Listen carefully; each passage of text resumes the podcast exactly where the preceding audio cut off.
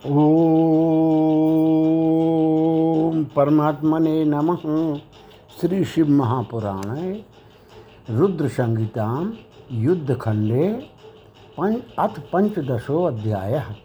राहु के शिरच्छेद तथा समुद्र मंथन के समय देवताओं के छल को जानकर जालंधर द्वारा क्रुद्ध होकर स्वर्ग पर आक्रमण।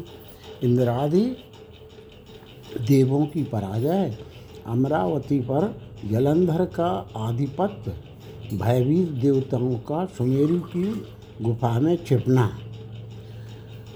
सनत कुमारवाच एकदा बारिदि सुतो वृंदापति रुदारधि संभार्या संस्थितो वीरो सुरैः सर्वैः समन्वितः।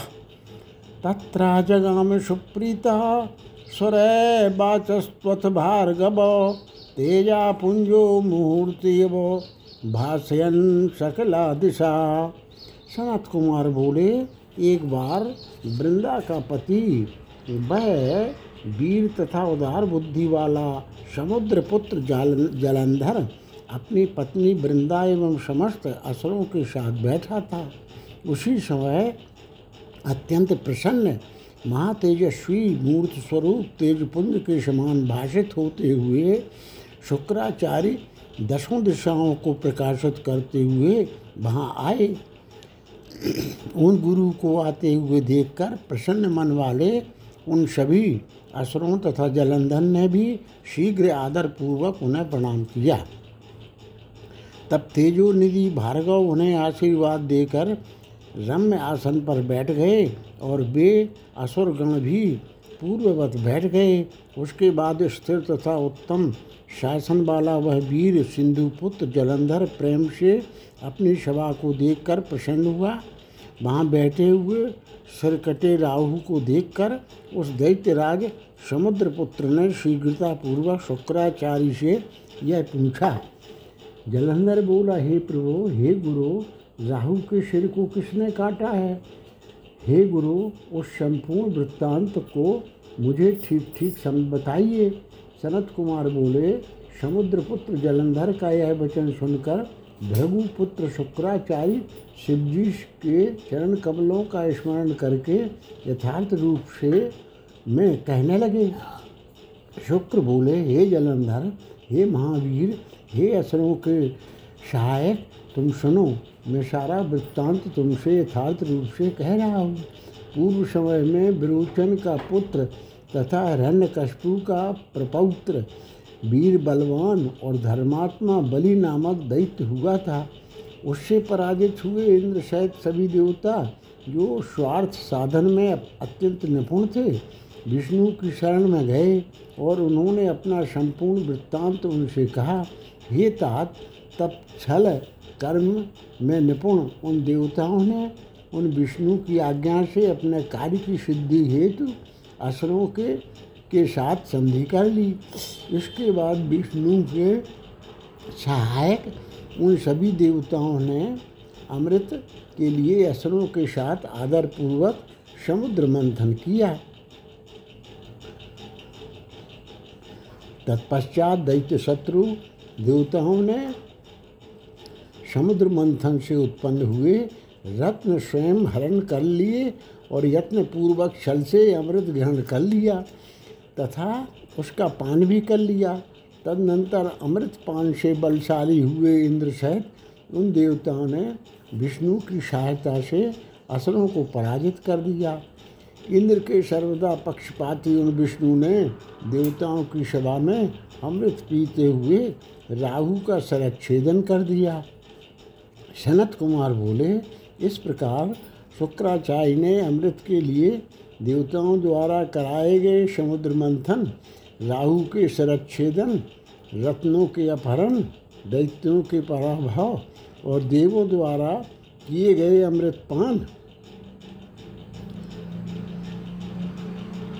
इन सब का विस्तार पूर्वक वर्णन किया। तब है अपने पिता समुद्र का मंथन सुनकर क्रोध के कारण रक्त नेत्रों वाला वह महावीर तथा महाप्रतापी समुद्रपुत्र जलंधर कुपित हो उठा। इसके बाद उसने शीघ्र ही घसमर नामक अपने उत्तम दूत को बुलाकर उससे सारा वृत्तांत कहा। जिसे आत्मान गुरु शुक्राचार्य ने बताया था, तत्पश्चात बहुत प्रकार से सम्मानित करके तथा अभय देकर अपने उस कुशल दूत को उसने प्रेम पूर्वक इंद्र के समीप भेजा। उस समुद्र पुत्र जलंधर का वह बुद्धिमान दूत घसमर बड़ी शीघ्रता से सभी देवगणों से युक्त स्वर्ग लोक को गया। वहाँ जाकर वह दूत शीघ्र ही सुधर्मा सभा में पहुंचकर बड़े अहंकार के साथ देवराज इंद्र से यह वचन कहने लगा घसमर बोला, समुद्रपुत्र जलंधर, सभी दैत्यों का अधिपति महाप्रतापी एवं महावीर है, तथा शुक्राचार्य उसके सहायक हैं। मैं उसी वीर का घसमर नामक दूत हूँ और वस्तुतः घसमर भक्षक नहीं हूँ। उसी वीर के द्वारा भेजे जाने पर मैं आपके पास आया हूँ। सर्वत्र अप्रतिहत आज्ञा वाले महान बुद्धिमान तथा संपूर्ण देवताओं को जीतने वाले उस जलंधर ने जो कहा है, उसे आप सुनिए। जलंधर बोला, हे देवाधम, तुमने किस कारण पर्वत के द्वारा मेरे पिता समुद्र का मंथन किया और मेरे पिता के सारे रत्नों का अपहरण किया? तुमने यह उचित नहीं किया। उन रत्नों को अभी शीघ्र लौटा दो और विचार करके देवताओं सहित मेरी शरण में आ जाओ। अन्यथा हे स्वराधम, तुम्हारे समक्ष बहुत बड़ा भय उपस्थित होगा तथा तुम्हारा राज्य नष्ट भ्रष्ट हो जाएगा। मैं यह सत्य कह रहा हूँ। सनत कुमार बोले, दूत की यह बात सुनकर देवराजेंद्र विस्मित हो गए और वे भय तथा रोष से युक्त हो उसे पूर्व वृत्तांत को याद करते हुए कहने लगे, हे दूत, मेरे भय से भागे हुए पर्वतों को तथा अन्य मेरे दानव शत्रुओं को पूर्व काल में उस समुद्र ने शरण दी थी, इसलिए मैंने उसके सारे रत्नों का अपहरण कर लिया है। मेरा द्रोही सुख से नहीं रह सकता, मैं यह सत्य कह रहा हूँ। पहले भी इसी सागर के शंख नामक मूर्ख पुत्र ने मुझसे विरोध किया था, इसलिए साधुओं ने उसे अपने साथ नहीं रखा। वह साधुओं का हिंसक और बड़ा पापी था। वह समुद्र में छिपा रहता था।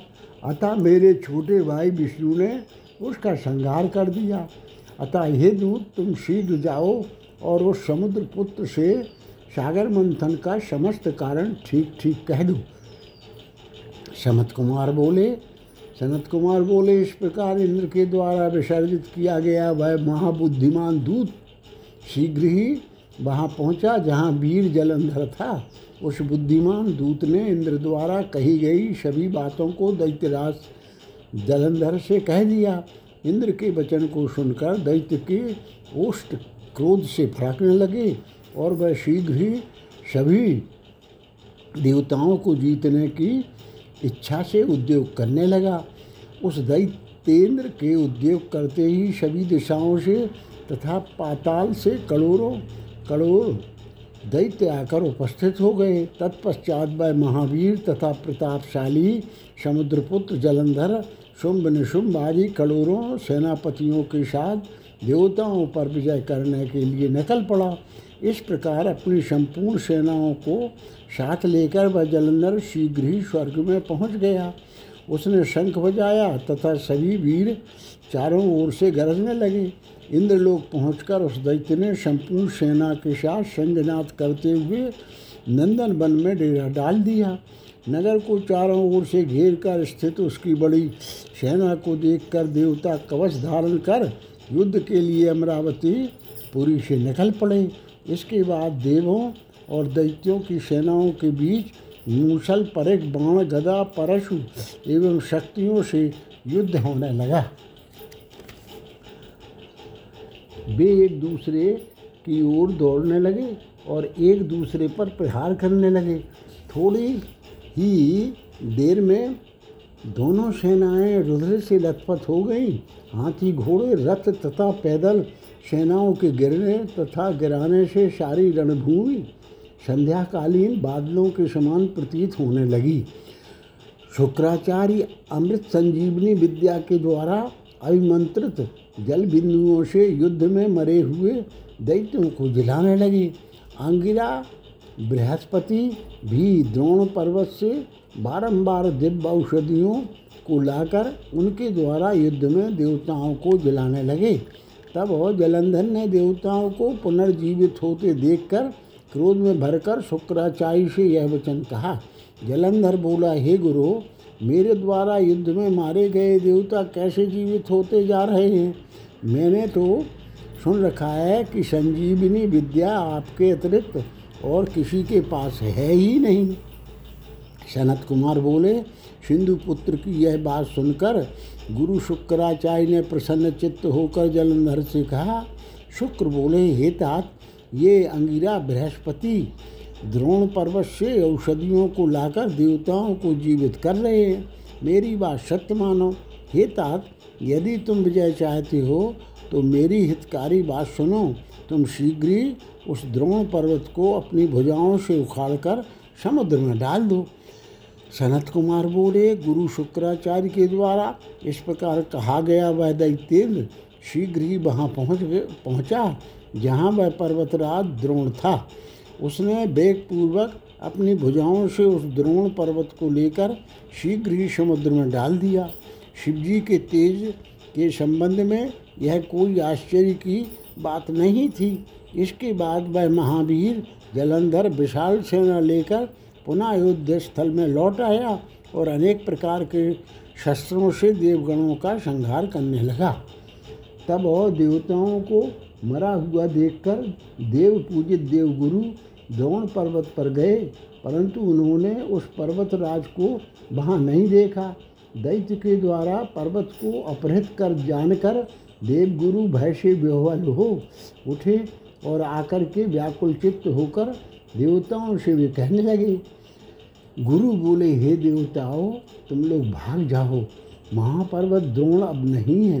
निश्चय ही समुद्रपुत्र जलंधर ने उसे ध्वस्त कर दिया है। सभी देवताओं का मर्दन करने वाला यह महादैत्य जलंधर जीता नहीं जा सकता है, क्योंकि यह रुद्र के अंश से उत्पन्न है। ये देवताओं, यह जिस प्रकार उत्पन्न हुआ है तथा जैसा इसका प्रभाव है, उसे मैं जानता हूँ।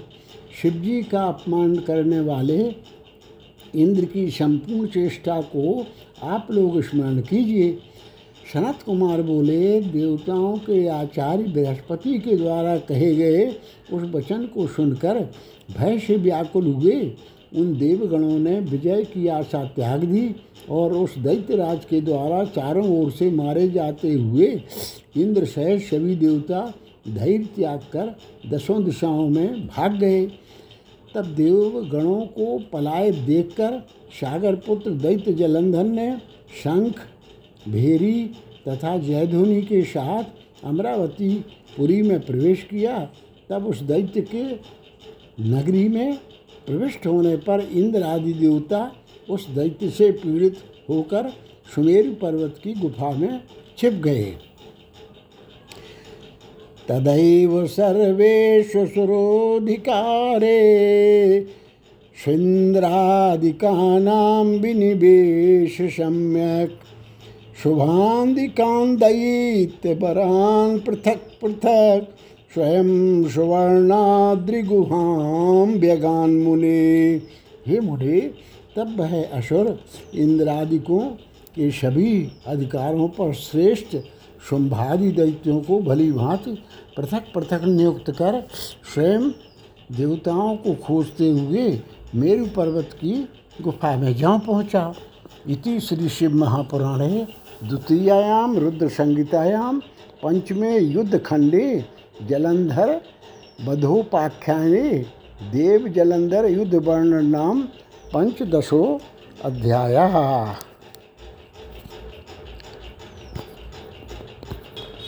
अथ खोड़सो अध्याय।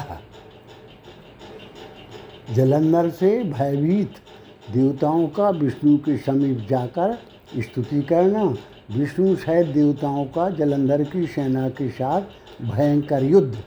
सनत कुमार वाच, पुनर्दैत्यं समायान्तं दृष्ट्वा देवा सभासभा भयात् प्रकम्पिता सर्वे सहैवा दुद्रुबुर्दृतं वैकुण्ठं प्रयौ सर्वे पुरस्कृत प्रजापतिं तुष्टबुस्ते सुरा नत्वा सा प्रजापतयोखिला। सनत कुमार बोले, इंद्र सहित सभी देवता उस दैत्य को पुनः आता हुआ देखकर भय से काँप उठे और शीघ्र ही एक साथ भाग गए। प्रजापति को आगे कर वे सब वैकुंठ में गए और फिर प्रजापति सहित सभी देवता प्रणाम कर विष्णु की स्तुति करने लगे। देवता बोले हे ऋषिकेश, हे महाबाहो, हे भगवन, हे मत्सूदन, हे देव देवेश हे सर्व दैत्य विनाशक, आपको नमस्कार है।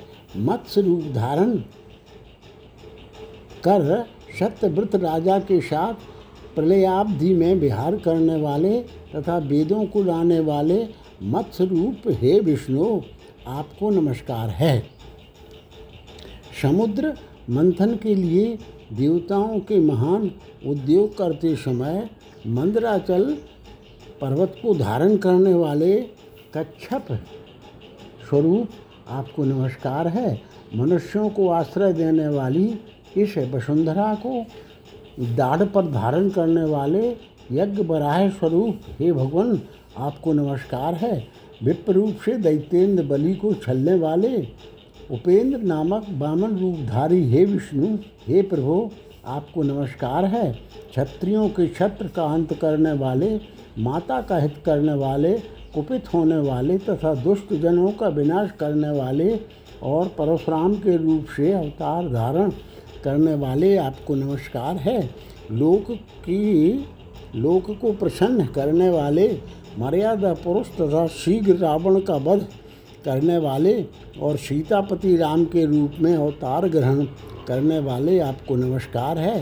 गूढ़ जानने वाले, गूढ़ ज्ञान वाले, राधा के साथ विहार करने वाले तथा विविध लीला करने वाले कृष्ण रूपधारी आप परमात्मा को नमस्कार है। गुप्त शरीर धारण करने वाले, योग के आचार्य तथा वेद विरुद्ध जैन रूप एवं बौद्ध रूप को धारण करने वाले आप लक्ष्मीपति को नमस्कार है। सद्धर्म की स्थापना के लिए मिलेक्षों का विनाश करने वाले अनंत शक्ति से संपन्न तथा कल की रूप धारण करने वाले आपको नमस्कार है। हे प्रभु, देवभूति के लिए कपिल रूप धारण कर सांख्य योग का उपदेश करने वाले आप महात्मा सांख्याचार्य को नमस्कार है। परमहंस रूप से आत्म मुक्ति परख परम ज्ञान का उपदेश करने वाले ज्ञान रूप विधाता आपको नमस्कार है। समस्त लोगों के हित के लिए, पुराणों की रचना करने वाले तथा वेदों का विवाह करने वाले वेद व्यास रूपधारी आपको नमस्कार है। इस प्रकार मत्स्यादि रूपों से भक्तों के कार्य के लिए तत्पर रहने वाले तथा सृष्टि, पालन एवं प्रलय करने वाले ब्रह्म रूप हे प्रभु, आपको नमस्कार है। अपने दासों के दुखों को दूर करने वाले सुखद, शुभ स्वरूप गड़ों पर सवारी करने वाले पीताम्बरधारी, आप विष्णु को नमस्कार है। सभी क्रियाओं के एकमात्र कर्ता तथा शरणागत रक्षक आपको बारंबार नमस्कार है। दैत्यों के द्वारा संतप्त देवताओं के दुख का नाश करने वाले हे वज्र स्वरूप शेष रूपी सैया पर शयन करने वाले तथा सूर्य चंद्र नेत्र वाले, आपको नमस्कार है। हे कृपा सागर, हे रमानाथ, हम शरणागतों की रक्षा कीजिए। जलंधर ने सभी देवताओं को स्वर्ग से निकाल दिया है। उसने सूर्य चंद्रमा तथा अग्नि को उनके स्थान से हटा दिया है। तथा पाताल से नागराज को और धर्मराज को भी निकाल दिया है। वे देवता मनुष्यों के समान भटक रहे हैं, इससे वे शोभित नहीं हो रहे हैं, इसलिए हम आपकी शरण में आए हुए हैं। आप उसके बद का उपाय सोचिए। सनत कुमार बोले, तब करना सिंधु मधुसूदन देवताओं का यह दीन वचन सुनकर मेघ के समान गंभीर वाणी में कहने लगे।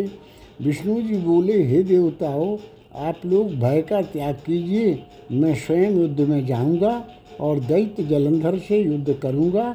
इस प्रकार कहकर दुखी मन वाले भक्तवत्सल दैत्यार्य विष्णु अनुग्रह पूर्वक सहसा उठकर गड़ों पर बेग से सवार हो गए। उस समय देवताओं के साथ जाते हुए अपने पति श्री विष्णु को देखकर नेत्रों में जल भरकर हाथ जोड़कर समुद्र पुत्री लक्ष्मी ने यह वचन कहा। लक्ष्मी जी बोली, हे नाथ, यदि मैं आपकी प्रिया और सदा आपकी भक्त हूँ तो हे कृपानाथ, आप मेरे भाई का वध युद्ध में कैसे कर सकते हैं? विष्णु जी बोले, मैं उस जलंधर के साथ अपना पराक्रम करूँगा। देवों ने मेरी स्तुति की है। अतः मैं ही मैं शीघ्र ही युद्ध के लिए जाऊँगा, किंतु रुद्रांश से उसके उत्पन्न होने, ब्रह्मा को वचन देने तथा तुम्हारी प्रीति के कारण इस जलंधर का वध नहीं करूँगा। सनत कुमार बोले, यह कहकर विष्णु शंख, चक्र, गदा तथा तलवार धारण कर गरुड़ पर सवार हो, गए और इंद्रादि देवताओं को साथ लेकर युद्ध करने के लिए वेगपूर्वक चल पड़े। विष्णु के तेज से प्रकाशित होते देवताओं के साथ संगनाथ करते हुए वे विष्णु शीघ्र वहाँ पहुँचे, जहाँ वह जलंधर था। उस समय अरुण के लघु भ्राता गरुड़ के पंखों के वायु वेग से पीड़ित हुए दैत्य इस प्रकार चक्कर काटने लगे, जैसे वायु के द्वारा उड़ाए गए बादल आकाश मंडल में घूमने लगते हैं। तब वायु के वेग से पीड़ित हुए, दैत्यों को देखकर अमर संयुक्त वचन कहता हुआ, जलंधर बड़ी तेज़ी से विष्णु पर झपटा। इसी बीच विष्णु के तेज से देदीप्यमान महाबलशाली देवता भी प्रसन्न होकर युद्ध करने लगे।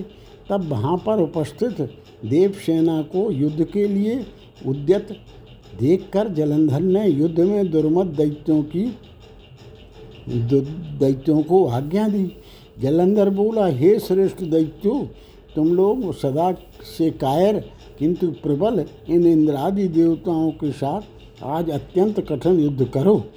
एक लाख संख्या वाले मौर्य, सौ संख्या वाले धौम्र, करोड़ों की संख्या वाले काल के एक लाख की संख्या वाले कालक, दौर, हृदय तथा कंक नामक असुर तथा अन्य असुर भी मेरी आज्ञा से अपनी अपनी सेनाओं के साथ निकले। सभी लोग सज्जित होकर विशाल सेनाओं से युक्त हो, अनेक प्रकार के अस्त्र शस्त्र धारण किए हुए, निर्भय एवं संशय रहित होकर निकल पड़े।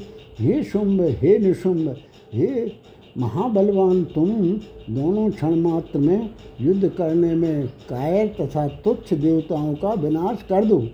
सनत कुमार बोले, तब जलंधर ने इस प्रकार दैत्यों को आज्ञा दी, तब युद्ध विशारद में समस्त असुर अपनी चतुरंगनी सेना लेकर युद्ध करने लगे। वे गदा, तीक्ष्ण बाण, शूल पट्टिश तोमर, परशु और शूलादि अस्त्रों से एक दूसरे पर प्रहार करने लगे। विष्णु के बल से युक्त वे महाबलवान देवगण सेनाओं को साथ लेकर अनेक प्रकार के श्रेष्ठ आयुधों से प्रहार करने लगे। वे सिंह के समान गर्जन करते हुए तथा बाणों को छोड़ते हुए युद्ध कर रहे थे। कोई तीक्ष्ण बाणों से, कोई मूसलों और तुमरों से तथा कोई परशु से एवं त्रिशूल से एक दूसरे पर प्रहार कर रहे थे। इत्थम सुराणाम दैत्यानाम संग्राम संभून महान। अतुल बणो मुनि नाम ही सिद्धा नाम भय कहा इस प्रकार देवदानवों में महाभयंकर संग्राम छड़ गया, जो मुनियों तथा सिद्धों में भय उत्पन्न करने वाला था। इति श्री शिव महापुराणे द्वितीयायाम रुद्र संहितायाम पंचमे युद्धखंडे जलंधर बधोपाख्याने देव युद्ध वर्णनम नाम खूडसो अध्याय। अथ सप्तदशो अध्याय। विष्णु और जलंधर के युद्ध में जलंधर के पराक्रम से संतुष्ट विष्णु का देवों एवं लक्ष्मी सहित उसके नगर में निवास करना। सनत कुमार वाच अथ दैत्या महावीर्या शूलै परशुपट्टिशै निजग्नु सर्वदेवाश्च भय व्याकुल मानसान सनत कुमार बोले, इसके बाद महापराक्रमी दैत्य शूल, परशु और पट्टिशों से भय से व्याकुल चित्त वाले देवताओं पर प्रहार करने लगे। तब दैत्यों के आयुधों से छिन्न भिन्न शरीर वाले इंद्र सहित सभी देवता भय से व्याकुल चित्त हो उठे और रण से भागने लगे।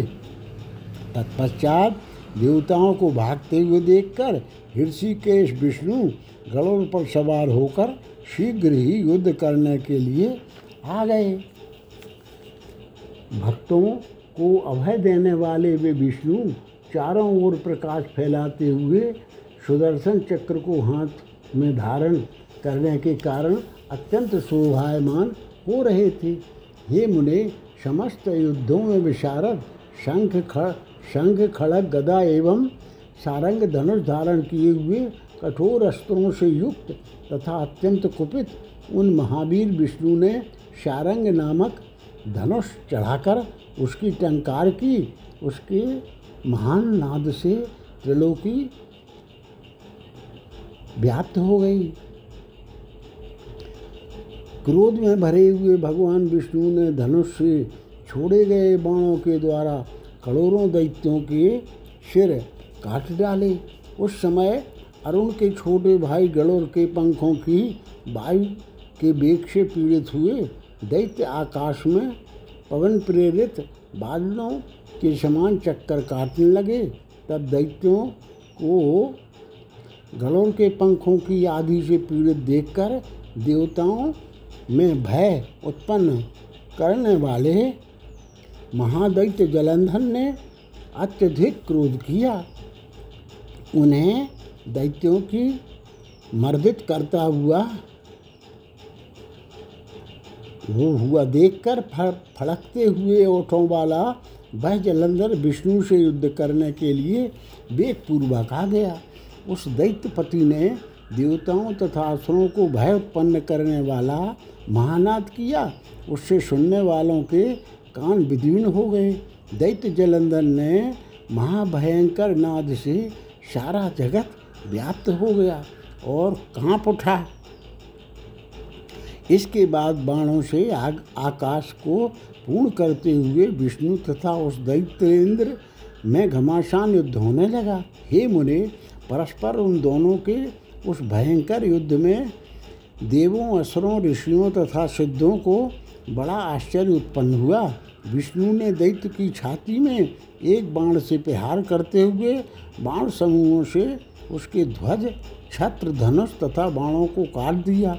इसी बीच उस दैत्य ने बड़ी, भी बड़ी शीघ्रता से हाथ में गदा लेकर, उछलकर उस गदा से गड़ों के सिर पर प्रहार करके उसे पृथ्वी पर गिरा दिया।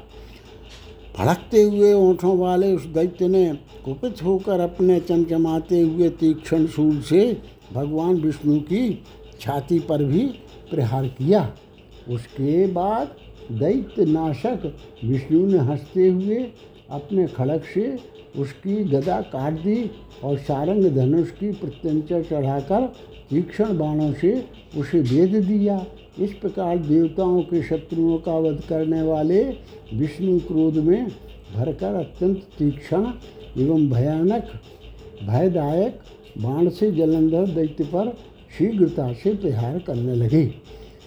तब महाबली दैत्य ने उनके बाण को आया हुआ देखकर अपने बाण से उसे काटकर बड़ी शीघ्रता से विष्णु की छाती पर प्रहार किया। महाबाहु, वीर विष्णु भी असुर के द्वारा छोड़े गए उस बाण को तिल के समान काटकर गर्जन करने लगे। फिर क्रोध से कांपते हुए विष्णु ने जब दूसरा बाण धनुष पर रखा, तभी महाबली उस दैत्य ने अपने बाण से उस बाण को काट डाला। तब वासुदेव विष्णु ने क्रोधपूर्वक उस राक्षस के विनाश के लिए पुनः धनुष पर बाण चढ़ाया और सिंह की भांति गर्जना की। बलशाली दैत्रेंद्र जलंधर ने भी क्रोध से अपने ओंठों को काटते हुए अपने बाण से विष्णु के उस सारंग नामक धनुष को काट डाला। इसके बाद देवताओं को भय देने वाला, उग्र पराक्रम वाला तथा महावीर वह दैत्य तीक्ष्ण बाणों से मत्सूदन पर प्रहार करने लगा। तब कटे हुए धनुष वाले लोक रक्षक भगवान विष्णु ने जलंधर के विनाश के लिए अपनी विशाल गदा चलाई। जलती हुई अग्नि के समान विष्णु के द्वारा चलाई गई वह अमोघ गदा बड़ी शीघ्रता से उस राक्षस के शरीर में लगी। वह महादैत्य उसके प्रहार से पुष्पमाला से आहत हुए। मदोन्मत्त हाथी के समान कुछ भी विचलित नहीं हुआ। तदनंतर देवताओं में भय उत्पन्न करने वाले रण दुर्मद उस जलंधर ने क्रोध में भरकर अग्नि के सदृश त्रिशूल विष्णु पर चलाया। तब विष्णु ने शिव जी के चरण कमलों का स्मरण करके अपने नंदक नामक खड़क से शीघ्र ही बड़ी तेज़ी से उस त्रिशूल को काट दिया। त्रिशूल के कट जाने पर उस दैत्य ने सहसा उछलकर शीघ्रतापूर्वक आकर अपनी दृढ़ मुष्टि से विष्णु की छाती पर प्रहार किया। तथा उन्हें महावीर विष्णु ने भी उस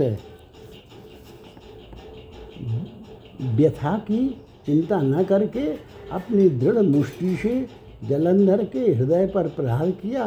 तदनंतर जानुओं, बाहुओं एवं मुष्टियों से पृथ्वी को शब्दायमान करते हुए हुए उन दोनों महावीरों का युद्ध होने लगा।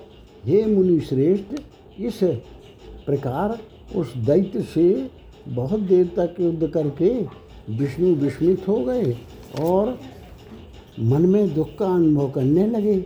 इसके बाद माया विदों में श्रेष्ठ तथा माया करने वाले विष्णु ने प्रसन्न होकर मेघ के समान गंभीर वाणी में दैत्यराज से कहा, विष्णु जी बोले, हे दैत्य श्रेष्ठ, तुम महाप्रभु रणदुर्मत तथा धन हो, जो इन उत्तम आयुधों से तनक भी भयभीत नहीं हुए, मैंने इन्हीं उग्र आयुधों से महायुद्ध में बहुत से दुर्मद तथा वीर दैत्यों को मारा है। वे छिन्न देव होकर मृत्यु को प्राप्त हो गए। हे महादैत्य, मैं तुम्हारे युद्ध से प्रसन्न हो गया हूँ। तुम महान हो। तुम्हारे समान वीर चराचर सहित है। त्रिलोकी में आज तक दिखाई नहीं पड़ा। हे दैत्यराज तुम्हारे पराक्रम से मैं प्रसन्न हूँ। तुम्हारे मन में जो भी हो, उस वर को मांगो।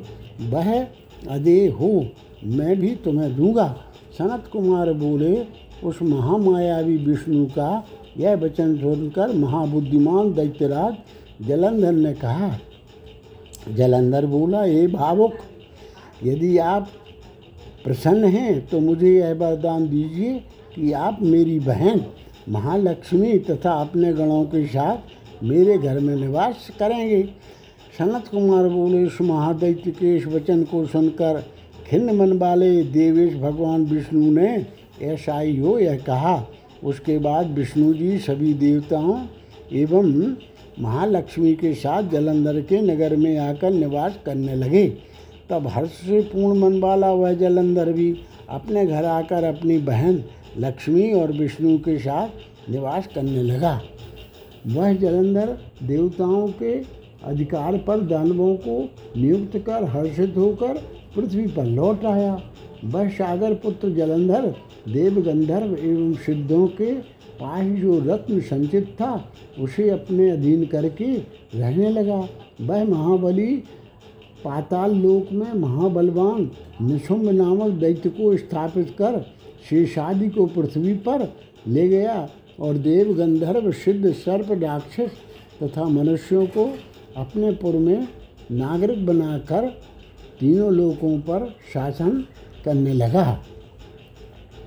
एवं जलंधरा कृत्वा देवान् स्वावशवर्तिना धर्मेण पालयामाश प्रजापुत्रा निवौरशान् न कश्चिद्व्याधितो नैव, दुःखितो न कृशस्तथा, न दीनो दृश्यते तस्मिन् धर्माद्राज्यम प्रशासती। इस प्रकार देवगणों को अपने वश में करके जलंधर धर्मपूर्वक प्रजाओं का पालन वैसे ही करने लगा।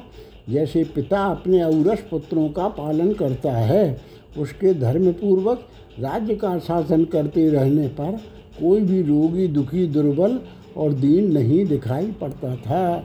इति श्री शिव महापुराणे द्वितीयायाम रुद्र संहितायाम पंचमे युद्धखंडे जलंधरोपाख्याने विष्णु जलंधर युद्ध वर्णनम नाम सप्तदशो अध्याय।